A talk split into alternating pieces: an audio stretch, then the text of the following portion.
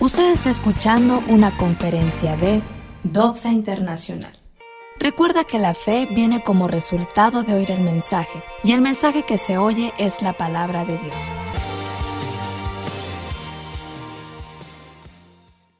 En el nombre de Jesús, amén. Muchas gracias. Sí, sí, muchas gracias Oscar. Gracias a la zona 1 que nos está sirviendo. Si usted ve un poquito baja la asistencia, no se preocupe, estamos abriendo congregaciones en las localidades más lejanas que se congregaban con nosotros y eh, los traíamos en autobuses o nos organizábamos para traer autobuses, pero ahora se están abriendo iglesias en diferentes puntos del área metropolitana, por así decirlo, de la ciudad de Oaxaca. Vamos a disfrutar esta reunión. Cada tres meses estaremos nosotros reuniéndonos eh, de todas las misiones para poder ir evaluando el trabajo que estamos haciendo. Hay un pasaje que quiero compartir contigo, quiero que disfrutes esta palabra como ya la he disfrutado también. En el libro de Juan capítulo 15 y el versículo 7. San Juan capítulo 15 y el versículo 7. La Biblia dice, si permanecéis en mí y mis palabras permanecen en vosotros, pedid todo lo que queréis y os será hecho. Repito, si permanecéis en mí y mis palabras permanecen en vosotros, pedid todo lo que queréis y os será hecho. Estas palabras son palabras de Jesús, las últimas palabras a sus discípulos. Desde Juan capítulo 13, esas palabras que usted ve registradas en Juan 13 en adelante, son hasta Juan capítulo 17, casi el 18, son dichas en una misma noche por el Señor Jesús. Él en Juan capítulo 15 está abordando el tema de permanecer, que nosotros debemos de permanecer en Él. Vamos a seguir hablando. En Mateo capítulo 7 y versículo 7, también Jesús dijo, pedid y se os dará, buscad y hallaréis, llamad y se os abrirá. Cuando yo era joven en el ministerio, eh, me preocupaba mucho el área pastoral porque me llamaban para atender o cuando compartíamos la palabra, la gente me presentaba sus problemas y la verdad eran problemas bastante complejos para mí, muy difíciles de resolver.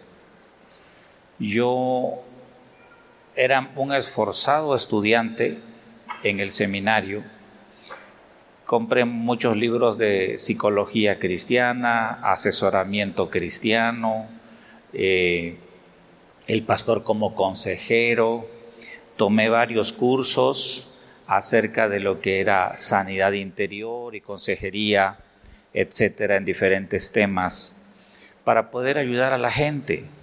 Pero cuando me enfrenté al área pastoral, entonces pude ver que era muy difícil. De hecho, hasta me enfermé por causa del trabajo pastoral. Muchos, la causa de muerte número uno de los pastores es eh, enfermedades cardíacas. La mayoría mueren de un infarto o del corazón. Los que podemos seguir en el ministerio durante muchos años, hemos encontrado algunos secretos y esos secretos quiero compartir contigo, tanto para los que son pastores y ministros como para todos y cada uno de nosotros también. Uno de los secretos que yo encontré era aprender a orar, aprender a estar en la presencia de Dios.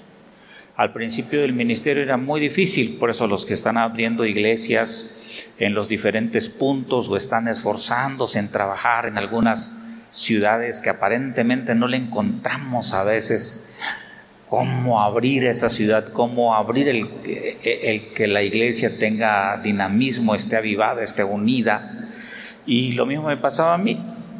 La primera congregación con la que yo empecé a trabajar, pues éramos como 25 y nos dividimos, imagínense. Se llevaron la mitad y me quedé nada más con la mitad de personas. Y todo eso era muy estresante para mí. Yo no sabía qué hacer ante los problemas, porque eran problemas. Tanto problemas que tenía la gente como problemas que, que yo presentaba al desarrollar el ministerio. El hecho de que nosotros podamos, eh, Mateo 7:7 dice, pedid y se os dará, buscad y hallaréis, llamad y se os abrirá. Y el resto del versículo dice, porque el que pide, recibe, el que busca, halla, y el que llama, le será abierto. En el 2024 yo voy a cumplir 40 años de ministerio ininterrumpido.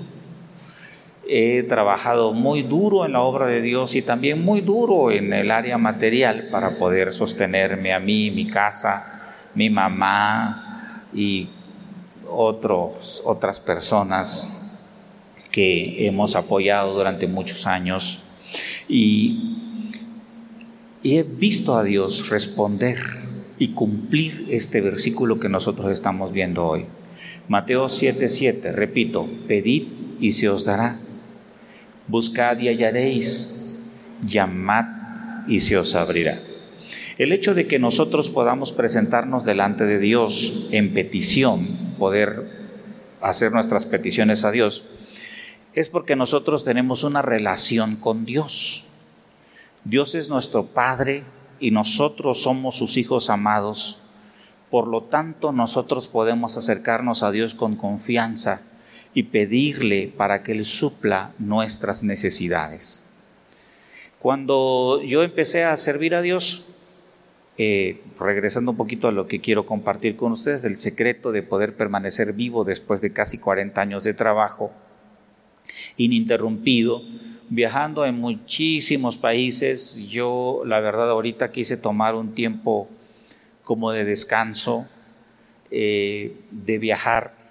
He viajado a muchos lugares.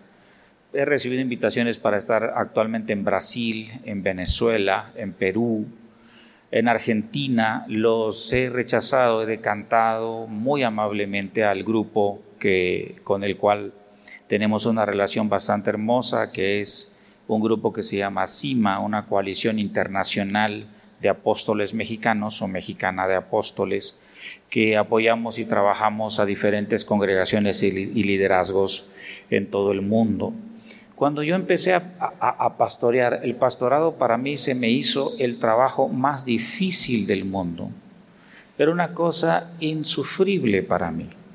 ¿Por qué? Porque era enfrentar cada problema, cada necesidad de cada persona y cada familia y tratar de buscar dar un consejo sabio.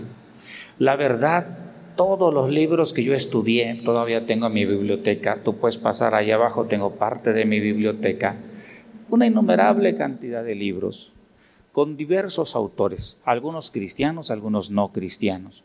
Y yo buscaba en los libros la respuesta por ejemplo, cuando empezamos nosotros a compartir la palabra, los primeros que se acercaron fueron un grupo de alcohólicos, un grupo de borrachos, un grupo que nadie los quería ni en la colonia, ni en la calle, ni en su casa, ni nadie los quería. Y esos fueron los que se acercaron y se convirtieron. Y luego, ¿cómo ayudo yo a los borrachos? ¿Cómo los ayudo para que dejen de ser borrachos? Entonces yo buscaba ahí en todos los cursos de asesoramiento. Si quieres bajarle un poquito, yo me acerco un poco más al micrófono. En todos los cursos de asesoramiento, en todos los libros que decía cómo sanar del problema del alcoholismo, y era algo bastante difícil para mí. Todavía sigo batallando con algunas de esas ovejitas que vengo arrastrando desde hace casi 40 años, imagínense, y están vivos, que ese es el milagro más grande.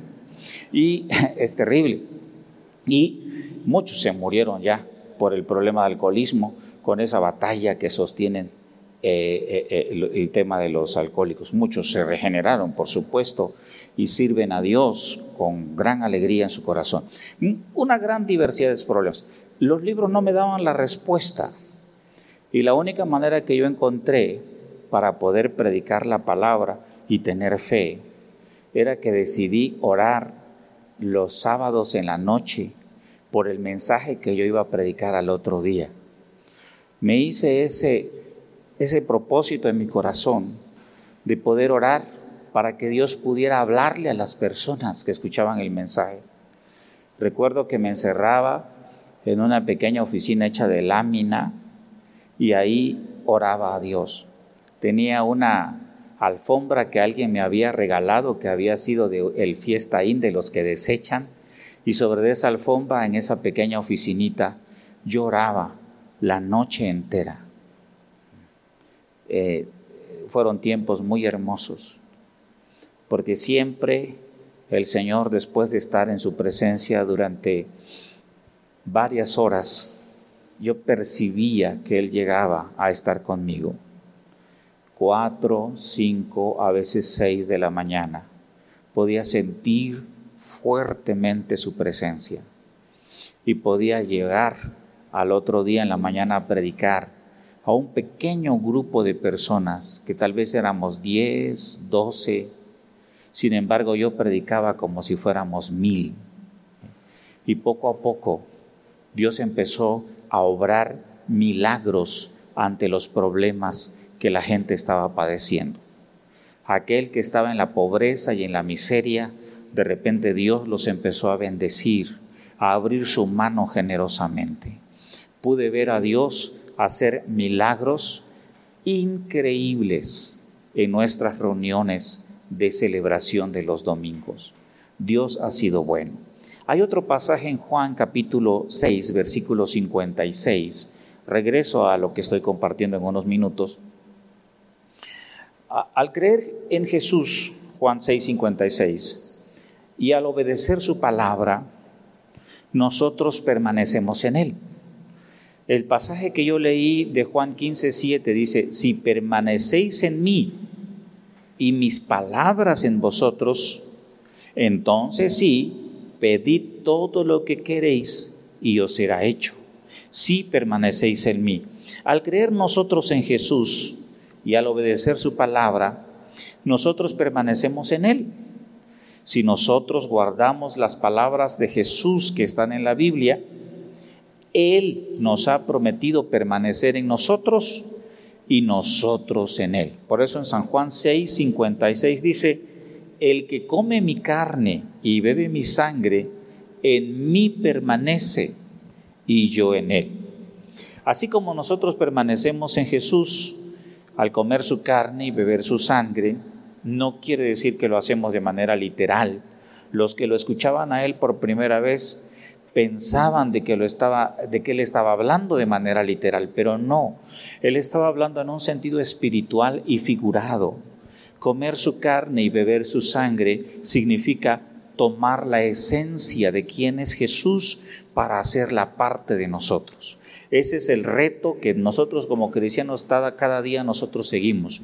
Nuestra naturaleza humana, nuestra naturaleza carnal, quiere ir exactamente en sentido opuesto y más el mundo como está ahorita prácticamente nos obliga a ser groseros, a ser eh, eh, cerrados, a no tener el corazón que Jesús tenía.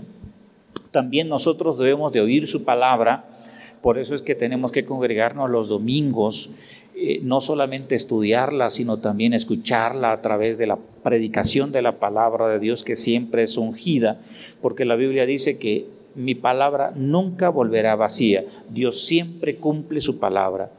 Y cumplirla para permanecer en Él. Cuando nosotros oímos su palabra y la cumplimos, nosotros podemos permanecer en Él. Y eso es lo que genera una relación íntima con el Señor. Durante muchos años me he encontrado cristianos que son muy débiles, que piensan que Satanás los va a atacar y que siempre se encuentran en sus luchas. Como recuerdo a una señora, abuelita, yo jamás la voy a olvidar a ella, a doña Justinita, eh, de las del primer grupito que nosotros tuvimos y que, y que empezamos a orar. Doña Justina era cristiana de muchísimos años, pero era una cristiana muy rara. No sé si todavía vivirá. Yo creo que ya no. Pero no sé cómo llegó abuelita porque ya era grande cuando yo la conocí. Y ella dice, Dios me habló y me dijo que yo viniera a apoyarte a abrir esta iglesia, a empezar esta iglesia. De veras, creo que no fue Dios quien le habló o no sé, yo, yo estaba muy confundido, porque yo me paraba en ese grupito de cinco personas cuando nosotros empezamos la iglesia y a todo lo que yo decía de servir a Dios, doña Justina decía que no, que no se podía, que era imposible y que Dios no nos iba a bendecir.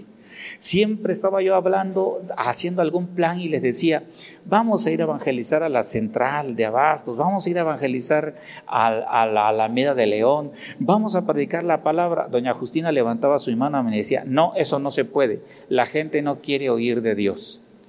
Todos me cierran las puertas a mí en la cara. No, eso no se va a poder. No, no vayamos. No, no, no vamos a ir. Así era doña Justina. A todo lo que yo decía, ella decía que no. Siempre te vas a encontrar gente así, ¿verdad? Entonces yo me puse a orar y dije, Señor, o te la llevas o te la mando. Estoy a punto de mandársela a doña Justina, de veras. Y en una ocasión ella llegó, pues yo la vi igual de cuando yo había empezado. Ya tenía yo creo que 20 años en el ministerio o más. Y estábamos nosotros ahí en el centro, en Rayón, y ella llegó un congreso, con que llega gente de todos lados en nuestros congresos y reunimos más de mil gentes, unas mil doscientos estábamos. Y pues teníamos un domo de como de mil trescientos metros cuadrados ahí en el centro, en mi locura.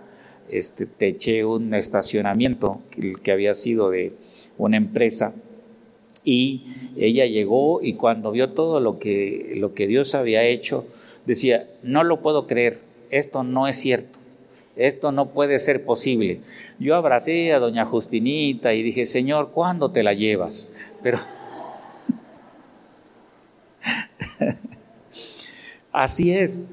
Ahora, muchos cristianos, siempre cuando les preguntas cómo están, ellos tienen un corazón triste, un corazón desanimado, un corazón desalentado.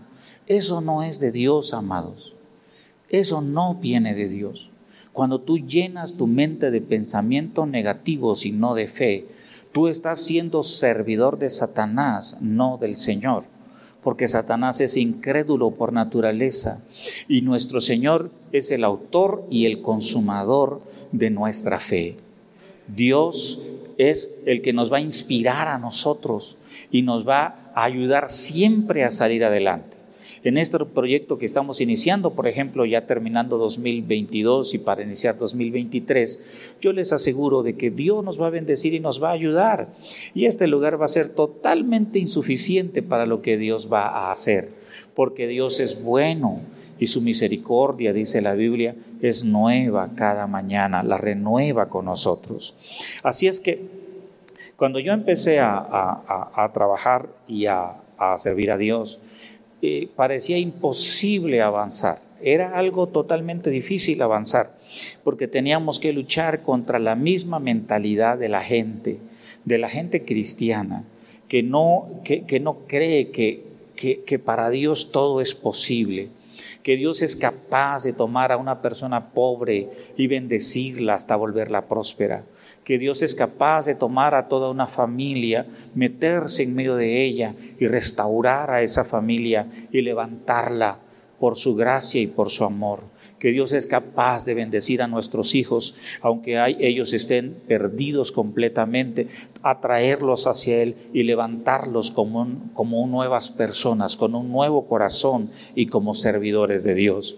Nada es imposible para Dios y nosotros siempre tenemos que llenar nuestra mente de confianza y de fe de que Dios está con nosotros y no está en nuestra contra, que Dios está dispuesto a responder a nuestra oración por eso los apóstoles dicen que nosotros tenemos que pedir y nos será dado, Muchos de nosotros no hemos sido bendecidos porque no le hemos pedido a Dios con fe, con fervor, dice Santiago. Si alguno le va a pedir a Dios, pida con fe, no dudando en su corazón, porque el que duda es semejante a las ondas del mar.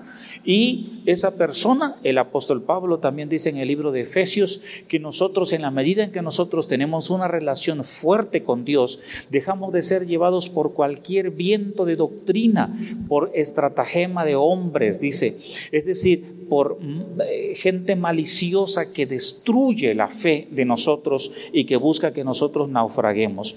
Dios es fiel y Dios quiere que nosotros tengamos un carácter de... Eh, no sé qué palabra utilizar, pero de nunca rendirnos, de nunca desmayar, de siempre seguir adelante con plena confianza de que Dios bendecirá y ayudará nuestra vida. Dios prosperará nuestro trabajo, prosperará nuestros negocios, prosperará nuestras empresas. Muchos de ustedes en este 2023 deben de empezar negocios, deben de empezar negocios pequeños, grandes o medianos. Tenemos que ser nosotros empresarios, los que somos cristianos, nosotros generar los empleos, nosotros a pesar de que el SAT, de que eh, el gobierno, de que las políticas, de que todo lo que sea esté en nuestra contra, nosotros tenemos que perseverar y seguir adelante. Los que están jóvenes tienen que entender que la vida no es sencilla, pero la vida es bendición para aquel que está dispuesto a conquistarla y, dispuesto a seguir adelante. Continuamos. Todo aquel que entra bajo el amor de Jesús y permanece en él es perdonado de todo pecado, es santificado, dice la Biblia, es sanado de toda enfermedad, es llenado de toda, supliendo toda necesidad y obtiene vida por medio de la muerte de nuestro Señor, porque recibe todo tipo de bendición espiritual. Algunos dicen que hay tres grandes bendiciones, otros dicen cuatro grandes bendiciones, otros dicen cinco grandes bendiciones. Algunos expertos dicen que la Biblia tiene más de diez mil promesas para cada uno de nosotros. Pero si nosotros permanecemos en Jesús, si nosotros comemos su carne y bebemos su sangre, es decir, copiamos su esencia, y si nosotros oímos su palabra y buscamos cumplirla, nosotros vamos a permanecer en Él. Vamos a pedir su consejo para toda decisión que nosotros tomemos en la vida.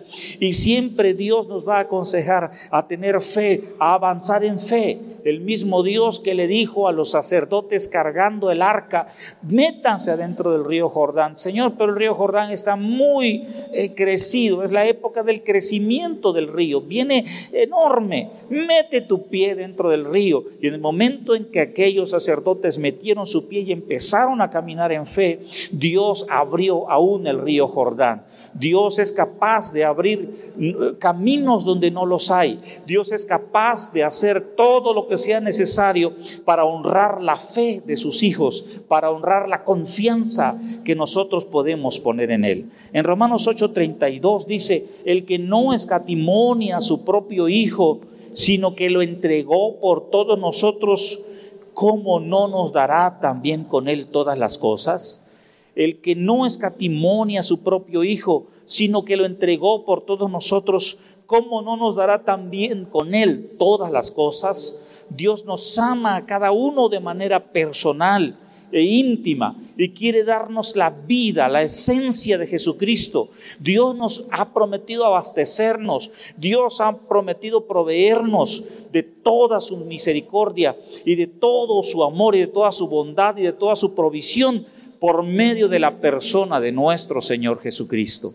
Y Dios es fiel. Algunos dicen, viene una crisis terrible, ya pasamos crisis antes y aquí estamos nosotros. Y Dios, mi Dios, pues, suplirá todo lo que nos falta conforme a sus riquezas en gloria en Cristo Jesús, Señor nuestro. Amén.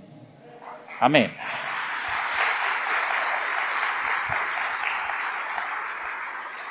Así sea. En este pasaje que nosotros estamos viendo dice, mis palabras permanecen en vosotros. Si permanecéis en mí y mis palabras permanecen en vosotros. La primera parte ya vimos, si permanecéis en mí, ¿qué es permanecer en Jesús? Ah, permanecer en Jesús es escuchar su palabra, imitarlo a Él, comer su cuerpo, beber su sangre, caminar bajo pacto con Él, buscar imitarlo a Él en cada una de las acciones de nuestra vida. Sé que es bastante difícil. Yo mismo batallo con obedecer a Jesús. Mi naturaleza es totalmente diferente a la naturaleza de Jesús. Mi naturaleza es humana, mi naturaleza es débil, mi naturaleza es pecadora. La naturaleza de Jesús es santa. La naturaleza de Jesús es de amor, la naturaleza de Jesús es de fe, la naturaleza de Jesús es perfecta. Yo soy imperfecto. El apóstol Pablo dice vendido al pecado.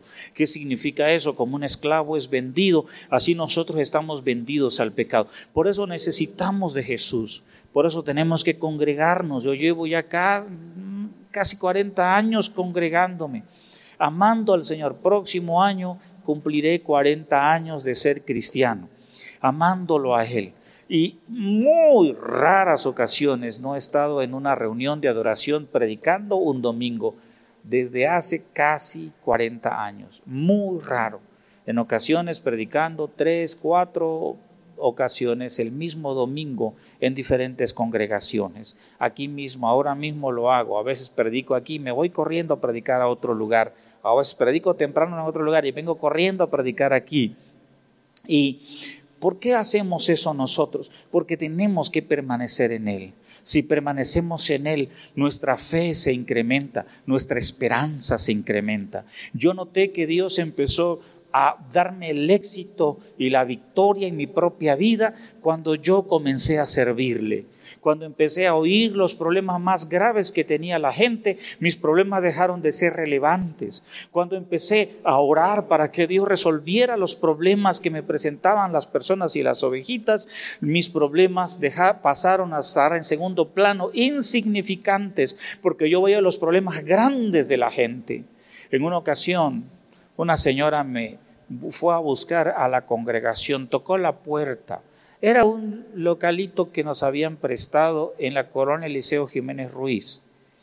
Llegó en un carro muy lujoso y la señora tocó y dijo, pasé por aquí y escuché los cantos que ustedes cantan y tengo un problema muy grande. Yo salí a ver y le dije, ¿cuál es su problema? Nosotros podemos orar por usted. Y la señora me dijo, nosotros tenemos recursos, tenemos dinero, Dios nos ha bendecido, no nos podemos quejar. Vivo en el fraccionamiento La Noria, en una casa muy bonita, tengo un carro nuevo. Pero mi hija, mi única hija, está enferma de cáncer y está muriendo. Los médicos ya la desahuciaron y está ahí en la casa ahorita, no quiere vivir. Yo le dije, nosotros la vamos a ir a visitar. Y fui a visitar a esa a esa muchacha. Me dijo, mire, nadie quiere verla, ni de mi familia, porque era un cáncer bastante agresivo y que tenía un olor altamente desagradable.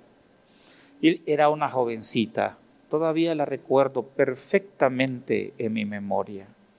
Recuerdo que llegué con ella, platicamos, hablamos, estaba joven en ese tiempo y era muy parlanchín. Le pregunté que cuál era su sueño, qué quería hacer, y ella me dijo, yo quisiera ser payaso, era mi sueño. Eh, me gusta mucho actuar, me gusta pintarme y salir de payaso. Le dije, lo vas a poder hacer. Vamos a orar por ti, vamos a confiar en Dios. Yo recuerdo que oré por ella, impuse mis manos y empecé a visitar a esa familia. Para mí era un problema muy grande. La familia tenía todo, pero su hija su tesoro más adorado, estaba muriendo y no podían hacer nada. Nadie podía hacer nada. El único que podía hacer algo era Dios. Y recuerdo que ella empezó a levantarse, empezó a congregarse en aquel pequeño grupito que nosotros teníamos y empezó a tener una mejoría. Yo dije, Dios Todopoderoso, gracias has hecho un milagro con ella. Y organizó un pequeño grupo de payasos con nosotros. Fueron los primeros payasos que tuvimos. Pedimos a algunas congregaciones amigas que me permitieran y que ellos se presentaran, porque ella misma elaboró un sketch, una obra de payasitos en donde ella presentaba al Señor Jesús. Aparentemente Todo ya estaba caminando perfectamente. Y de repente, ya ella con Jesús en su corazón, muere en una noche. Fue algo terrible para la familia. Fue algo que ellos no podían entender ni soportar. Pero nosotros entendemos que Dios da y Dios quita, que Dios es el dueño de la vida y soberano.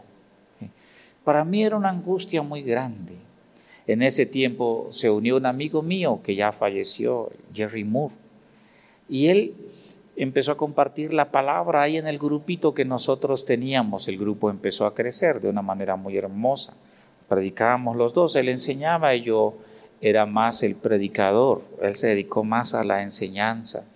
Y se acercó otra familia también, con un problema bastante similar. Ellos caminaron muchos años con nosotros hasta que también fallecieron y partieron con el Señor. Hace poquito estaba yo en la oficina cuando recibo una llamada y me dice, Pastor Aldívar, digo, ¿quién es? No, pues soy fulano de tal.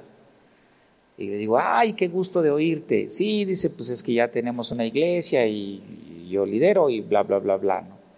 Pero pues quiero verte. No sé si llegó hoy o va a llegar más al rato, pero esa persona, Dios hizo un milagro sanándole de un cáncer totalmente terminal en su vida. Y ya pasaron muchos años y ahí anda dando lata todavía. Por ahí si estás vas a seguir dando lata sin ningún problema. El que no escatimonia a su propio Hijo, sino que lo entregó por todos nosotros, ¿cómo no nos dará también con Él todas las cosas?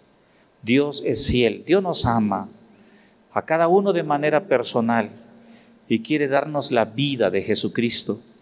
Dios es nuestro proveedor, eh, Dios es el Dios de nuestra misericordia y Dios es el Dios de nuestra salvación. En la segunda parte de este pasaje que dice, y si mis palabras permanecen en vosotros, el pueblo de Israel siguió a Moisés terminando con su vida de esclavitud en Egipto. Cruzaron en seco el Mar Rojo y entraron en el desierto de Shur, dice la Biblia. Ellos anduvieron tres días en el desierto sin encontrar agua. Finalmente la encontraron. Sin embargo, al tomarla, se dieron cuenta de que era imposible beberla porque las aguas eran amargas. Hay un salmo que es el Salmo 95. Es un salmo bastante interesante que el profeta retoma este pasaje del pueblo de Israel. Fue entonces que Dios ordenó a Moisés echar un árbol en las aguas y la Biblia dice que las aguas se endulzaron. Ese árbol simboliza la cruz preciosa de nuestro Señor Jesucristo. La cruz que de la muerte emana vida, de los problemas emanan la victoria, de la, de la frustración emana la alegría, de la tristeza emana el gozo. Cuando uno pasa por problemas, la solución la tiene Dios. Es lo mismo cuando Moisés levantó la serpiente en el desierto.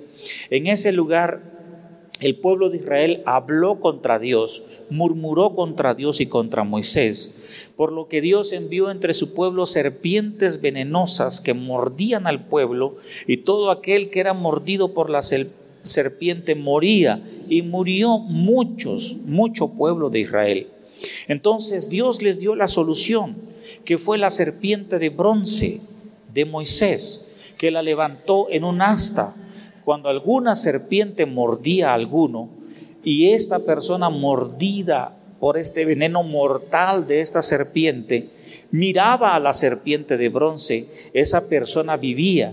Todo esto era un acto profético de nuestro Señor Jesucristo. Todo esto simboliza a Jesús. Cuando Jesús fue crucificado, junto a él crucificaron a dos maleantes, a dos delincuentes, a dos personas usadas por el diablo, llenas de veneno de Satanás mismo. Estos habían sido hombres que desde su juventud y su niñez probablemente se habían dedicado a hacer lo malo. La Biblia les nombra a los dos ladrones que fueron crucificados, uno a la derecha y el otro a la izquierda de Jesús. Uno de ellos clamó al Señor diciendo, Señor, acuérdate de mí cuando vengas en tu reino. En ese instante, la Biblia dice que Jesús le perdonó todos sus pecados y le salvó, porque él dijo, de cierto te digo que hoy estarás conmigo en el paraíso. La vida de este hombre fue totalmente transformada por el amor, por las palabras, por la misericordia de Dios en en la vida de nuestro Señor Jesucristo.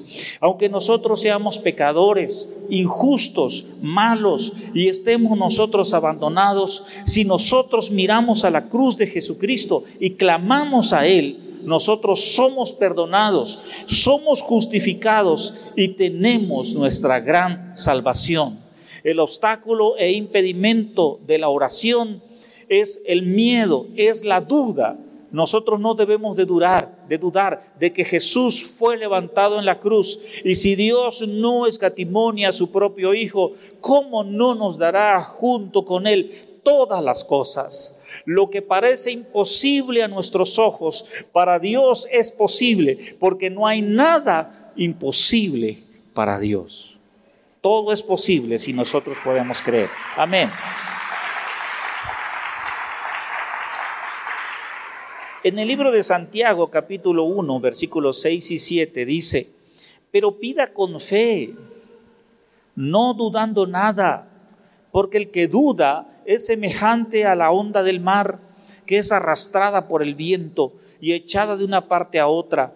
No piense, pues, quien tal haga, que recibirá a cosa alguna del Señor. El obstáculo e impedimento de la oración es la duda. La palabra duda en griego tiene un significado muy interesante. Significa medir, examinando profundamente por medio de la razón humana. Cuando nosotros empezamos a utilizar nuestros recursos o nuestra razón humana, nosotros empezamos a medir, nosotros empezamos a dudar. Al medir dudando, es la, clave para la fórmula para el fracaso.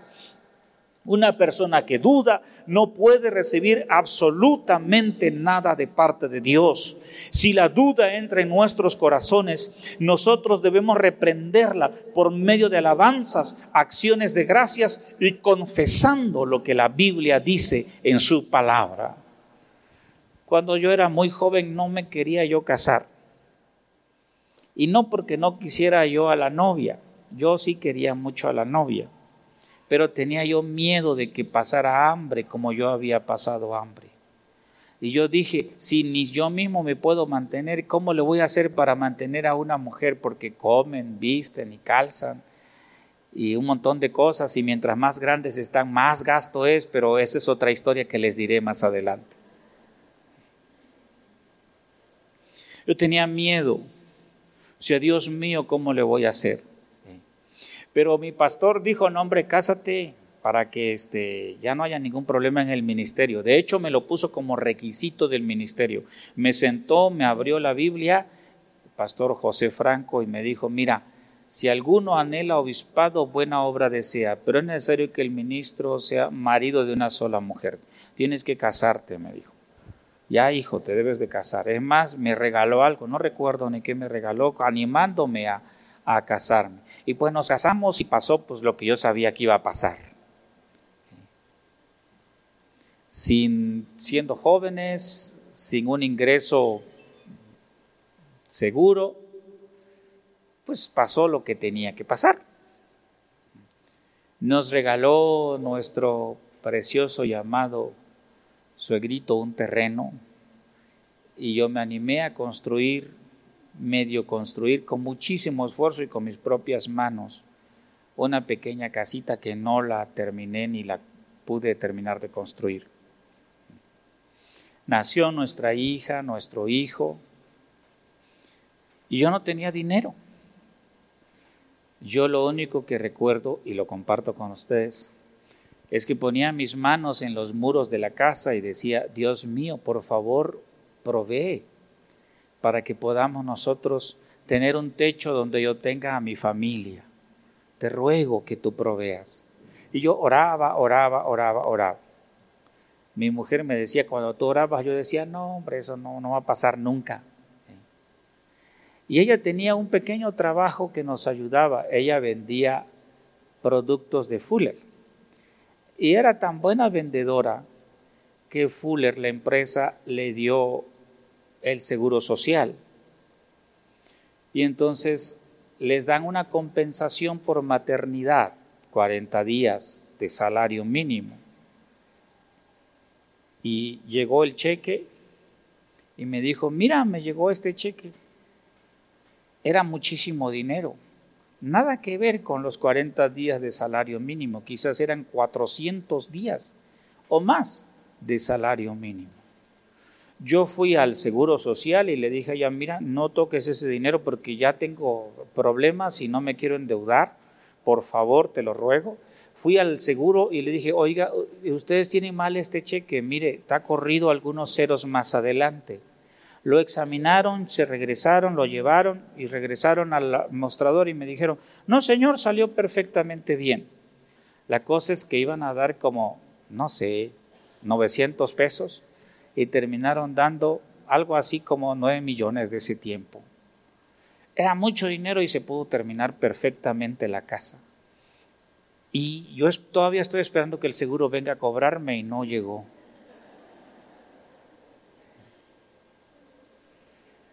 Y podría así narrarles.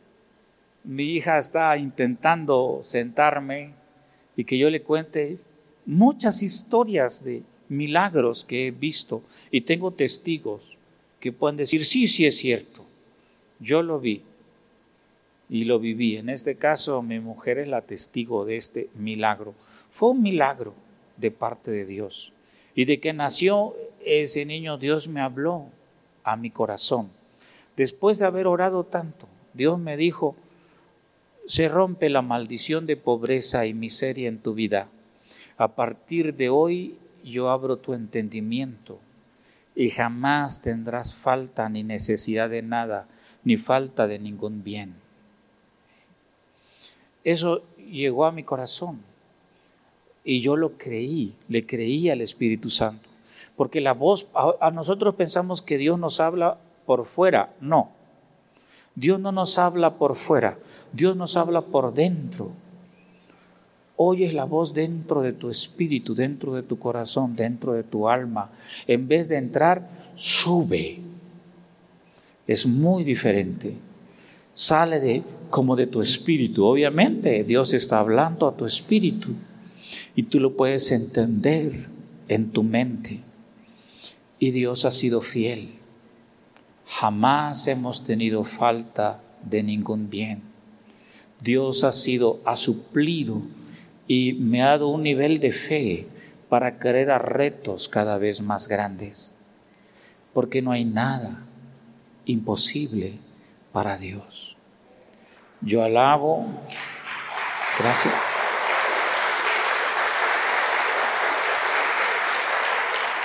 Yo quiero dejar muy en claro no soy nadie especial. No digo estas cosas por quererme sentir superior, en lo más mínimo.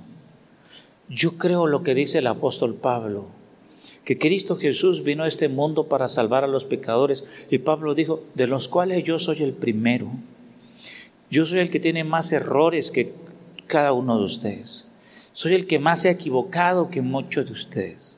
Soy el más pecador que muchos de ustedes, porque tal vez algunos de ustedes lo hicieron con sus manos, yo lo he hecho con mis pensamientos, que es lo peor. He sido quizás asesino, he sido ladrón, porque esto lo he sido en mis pensamientos, por mi naturaleza.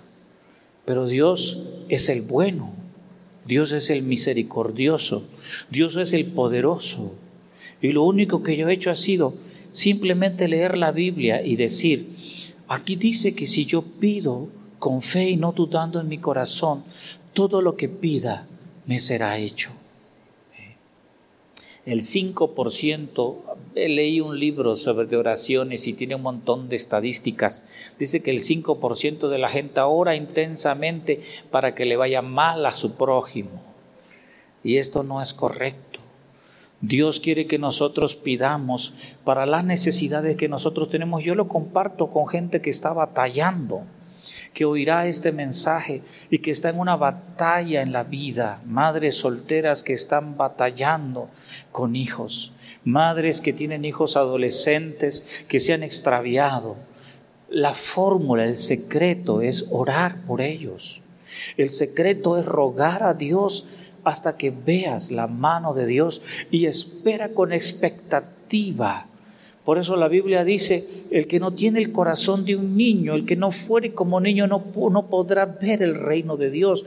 Ten expectativas de lo que Dios hará en tu vida. Cree firmemente que Dios te ama y que eres alguien especial para Él. Confía plenamente en que Dios escucha tus oraciones y tu ruego. Confía en que Dios no tiene hijos favoritos, en que Dios se mueve por en base a la fe que nosotros pongamos, nuestro corazón ponga en él. Y que Dios es el mismo Dios para mí o para ti, que Dios es siempre fiel, siempre proveedor, siempre paterno, siempre amoroso, siempre perdonador, siempre misericordioso que no, su ira no dura para siempre. Por la mañana es el enojo, dice la Biblia. Pero más adelante, cuando tú te humillas delante de Dios, Dios disipa rápidamente su enojo, si es que en algún momento puede estar molesto contigo.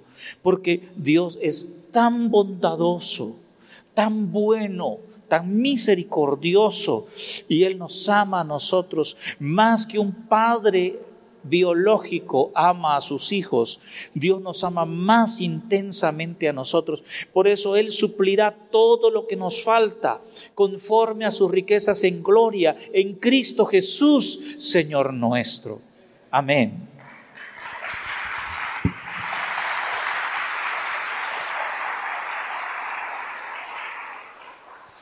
Y si alguno de vosotros, dice Santiago 1.5, tiene falta de sabiduría, pídala a Dios, el cual da todos abundantemente y sin reproche, y le será dada. Este pasaje fue crucial en mi vida en siendo joven.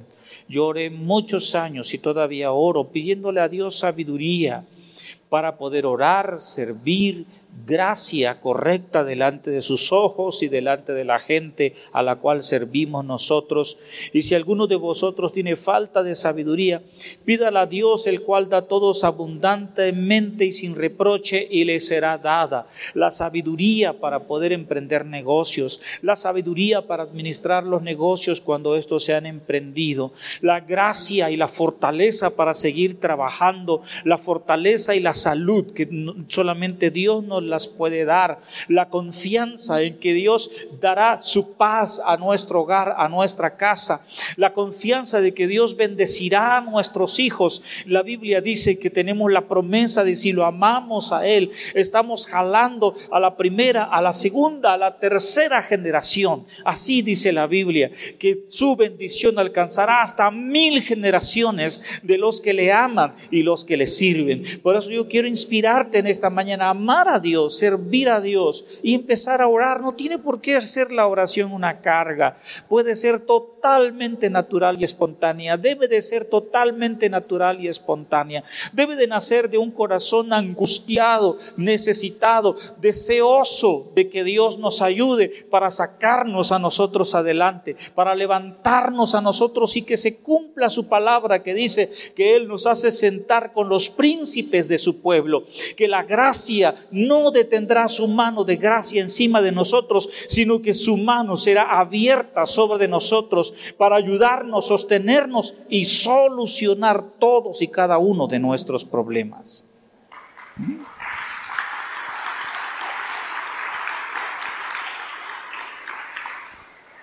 Una disculpa, siempre hago mis bosquejos y a veces no los puedo terminar.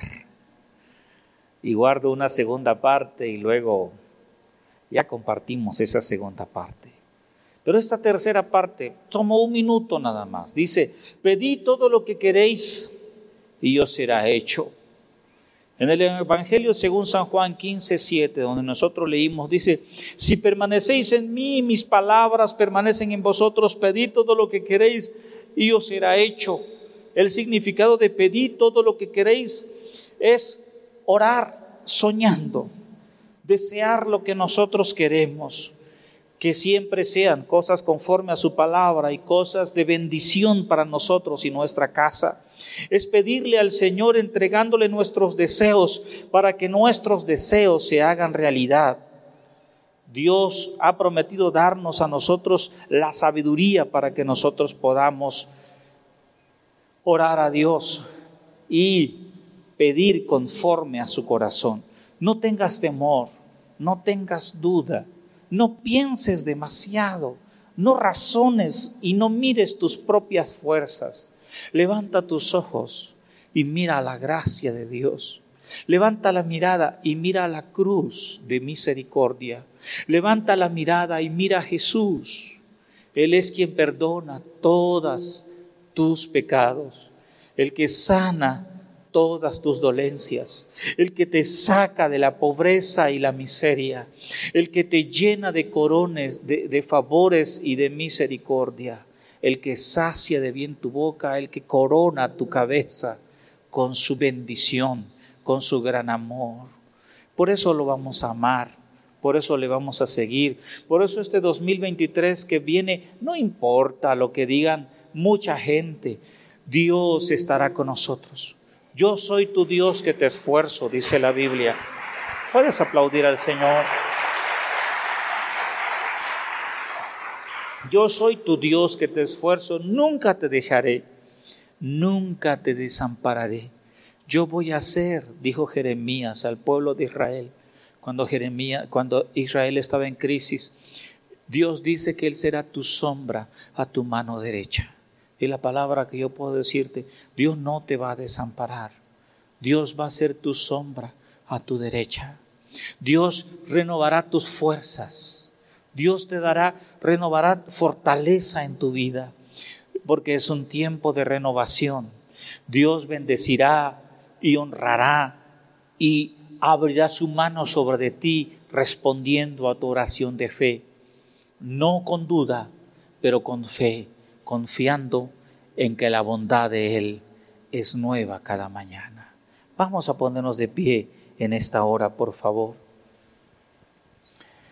al que no conoció pecado, por nosotros lo hizo pecado, para que nosotros fuésemos hechos justicia de Dios en él. Al que no conoció pecado, por nosotros lo hizo pecado, para que nosotros fuésemos hechos justicia de Dios en él. Cierra tus ojos un momento.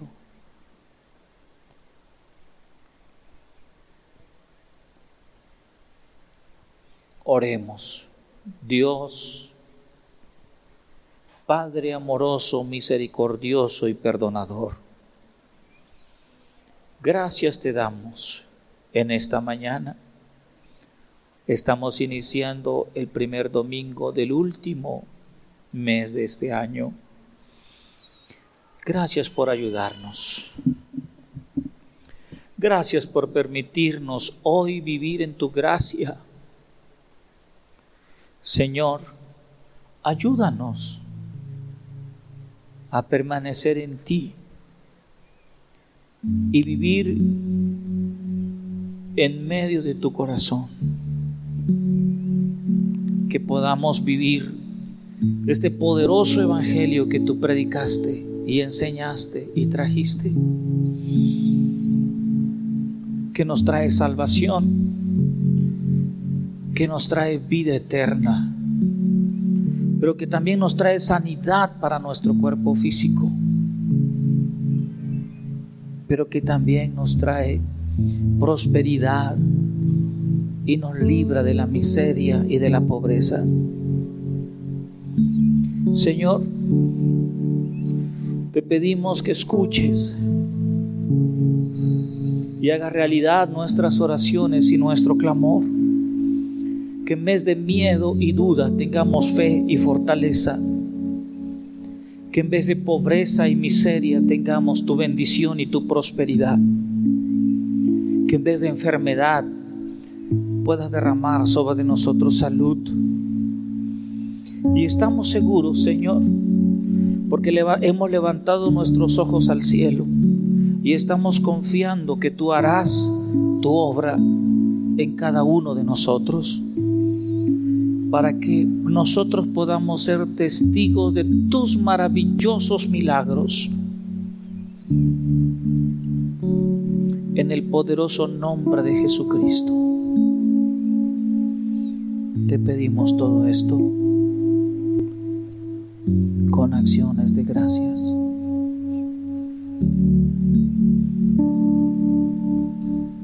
Señor, qué bueno ha sido conmigo. Qué bondadoso ha sido con muchos de nosotros.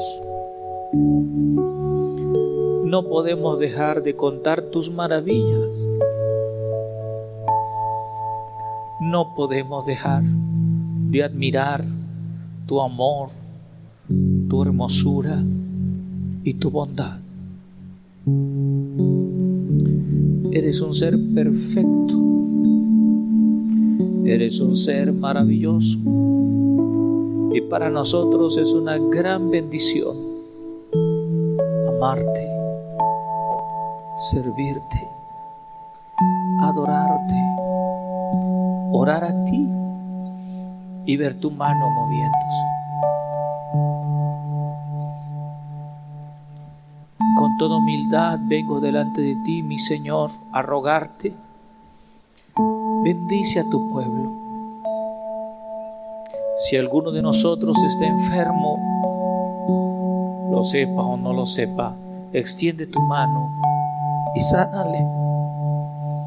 Si alguno de nosotros tiene problemas económicos, Señor, abre tu mano de bendición.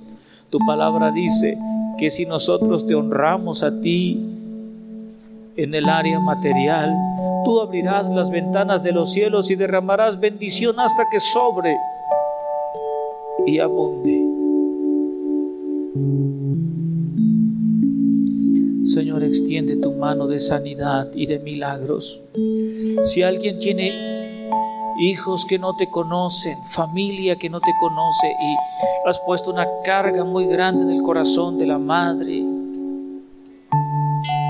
el padre, en orar, Padre, tú respondes a nuestras oraciones.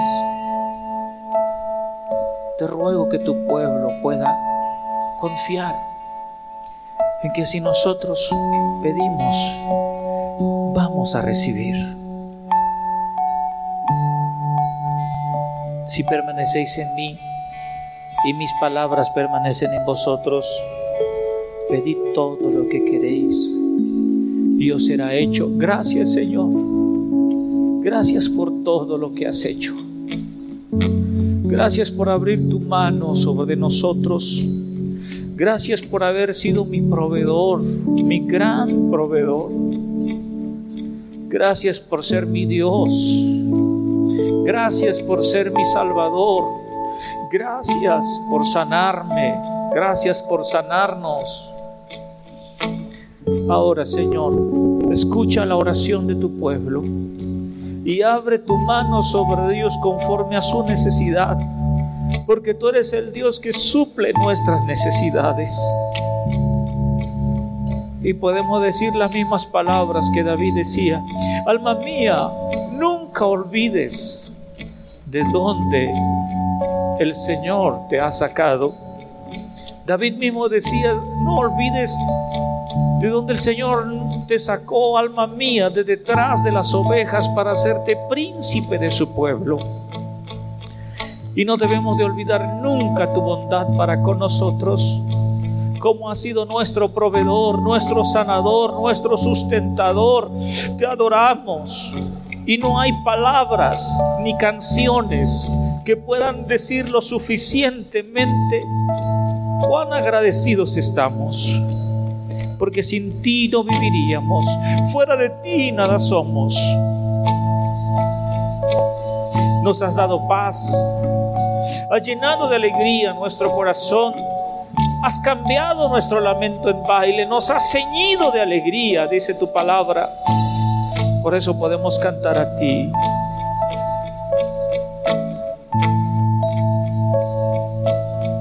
Gracias por habernos dado de comer.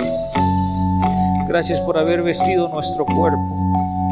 Gracias por permitirme ser un proveedor en la casa y en la familia, con tu mano abriéndose sobre mí.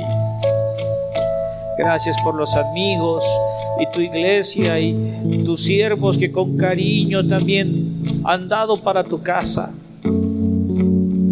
para que tu obra pueda seguir adelante. Abre tu mano.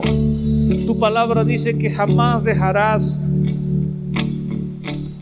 al justo. Nunca he visto justo desamparado, ni a sus hijos que mendiguen pan.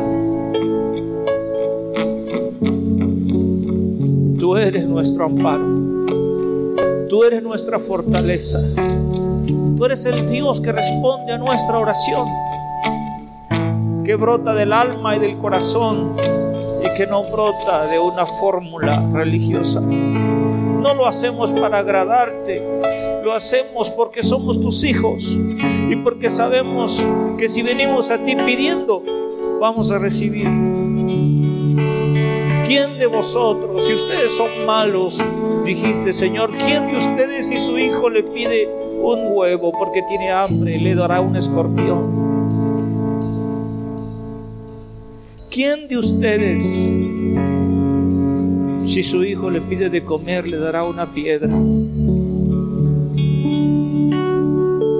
Si ustedes siendo malos saben dar buenos regalos a sus hijos, cuanto más vuestro Padre Celestial no dará lo más valioso que Él tiene, que es su espíritu y su hijo por ustedes.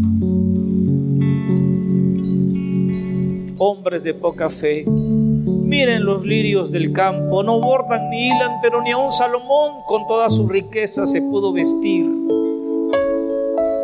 como uno de ellos. Gracias Señor. Ponemos nuestras peticiones delante de ti, las tomamos de nuestras espaldas, nuestras cargas, y te la entregamos a ti. Tú danos tu paz tu confianza y tu fe. Y nos aferramos a tus palabras que dicen que mi Dios pues suplirá todo lo que nos falta. Conforme a sus riquezas en Cristo Jesús, Señor nuestro. Gracias, Señor.